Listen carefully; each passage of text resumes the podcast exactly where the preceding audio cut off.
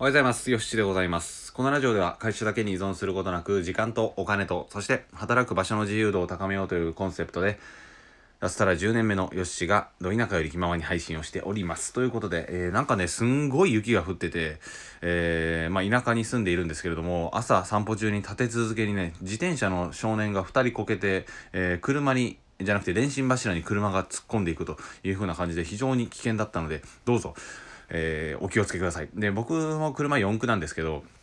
あの、四駆の、まあ、要は、えっと、なんて言うんだろう、ジープみたいな、あの、どこでも行けそうな感じの、ね、ワイルドな車が電信柱にぶつかってたんですが、あのスピードを出すとも、もはや何も関係なくなるんですよね。スタッドレス履いていようが、チェーン巻いていようが、凍ってるところであったり、スピードを出してはいけないところで、アクセル踏み込んじゃうと、もう問答無用で滑るので、とにかく、あの、スピードを出さない方がいいと思います。出しても40かな。もう40も出さない方がいいと思いますけど。カーブとかだったらもう10キロぐらいでゆっくり曲がっていかないと、どんな車であったとしても曲がらないので、えー車オタクとしては、えーぜひ気をつけてほしいなと思います。はい。っていうような感じで、今回は、えーっと、なんだっけ、あのー自分のモチベをしっかりと明確にしていくためには、周りの環境を整えましょうというふうな感じでございます。で、まあ僕もそうなんですが、まあ何度か脱サラして生計を立てれるようになってくると、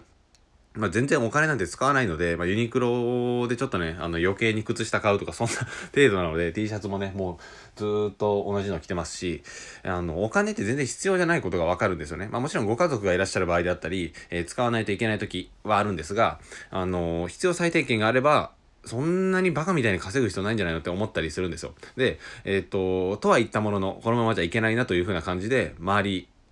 に刺激を与えてくれる人 SNS とかで YouTube とかで囲まれながら一回はちゃんと頑張ってみようと、えー全力で動いてみようというふうな感じで休みなしで、えー働き続けてっていうような感じのことをしてきたわけなんですが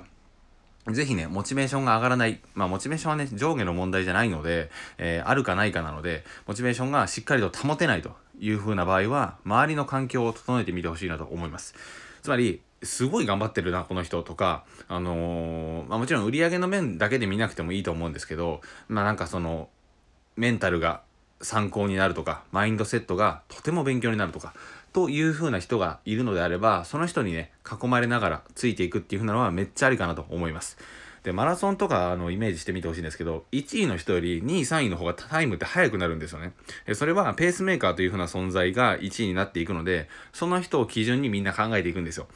例えば、あの M1 グランプリ、お笑いの M1 グランプリもあるじゃないですか。で、あれ一番最初になってしまったらもう絶対勝てない っていう風なのもあって、それはなぜかというと、その人たちが基準になるからなんですね。まあ、アンカリングなんて言ったりするんですけど。まあ、一番最初に出てきた芸人さんが、えー、まあ、620点だったという風な感じであれば、その人と比べて面白いか上かどうか、下かどうかっていう風なのが、比べられてしまうので、1位で走っていくっていう風なのは結構疲れるんですね。だから先駆者っていうのは疲れます。なので、後発組、後から始めた人の方が、その人たちを見て進んでいけるので、めっちゃ便利っていう風な感じになるわけですね。なので、僕たちは、えー先発組ではないので、今、ラジオだったらこの人が先端を走っているなという風な人がいれば、その人についていけばいいし、SNS だったらこの人、YouTube だったらこの人、えーなんだ、ノートだったらこの人、みたいな感じで、ある程度ね、頑張ってる人にくっついていく小判ザメ戦法スタイルが僕の中では非常におすすめです。その人たちがどんどん突き進んでいって引っ張ってくれるので。はい。で、もし、あのーまあ、なかなかね、うまくいかないことの方が僕は多分多いと思いますので、そうなってきたら、そういった人たちから刺激をいただいて、えしっかりと自分の、うん、まあ、えー、振りを直すじゃないですけど、うん、そういう風な感じで進んでいけば、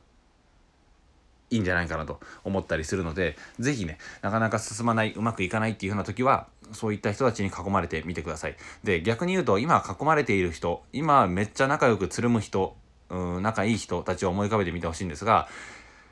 どうでしょうか、ね、僕がサラリーマンやってる時は、やっぱね、愚痴を言う仲間であったり、えーあとはウイイレする仲間、で、昼まで寝る仲間、夜クラブに行く仲間とかっていう風な感じだったので、まあね、陰キャラのくせにそんなこと言ってたんですけど、あの、そういう風な感じだったので、それだとね、やっぱ、引っ張ってくれないというか、自分もね、同じところでも、住めば都になってしまってるわけなんですね、そこが。でこれだと、やっぱ動かなくなっていくので、そうじゃなくて、まあ、よくつるむ仲間5人の平均年収があなたの平均年収、えーあなたの年収なんて言ったりしますけど、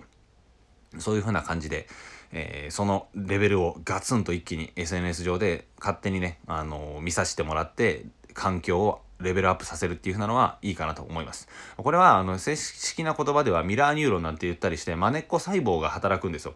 で僕もね、テニスめっちゃ、そんなに、まあ、うまい方だとは思うんですけど、なんかその、西堀圭選手と練習したことがある人とかとやると、やっぱね、ボロ負けしたので、あの、全然レベルは僕の方が低いんですけど、でもね、一緒にやっぱダブルスとか、えー、シングルスとかやらせてもらうと、自分のレベルが引き上がるんですね。その人たちの、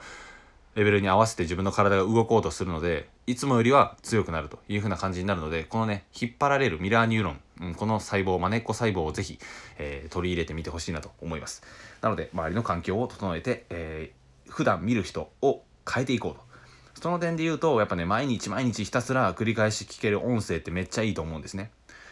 本とかセミナーとかっていう風なのは刺激的なものではあると思うんですが、やっぱね、毎日はできないですよね。うん、忙しかったら本読めないし、まあ、本読むぐらいの時間は取れよというような感じでもあるんですけれども僕はあんま読まないのであとは、えーと、セミナーとかも無理ですよね。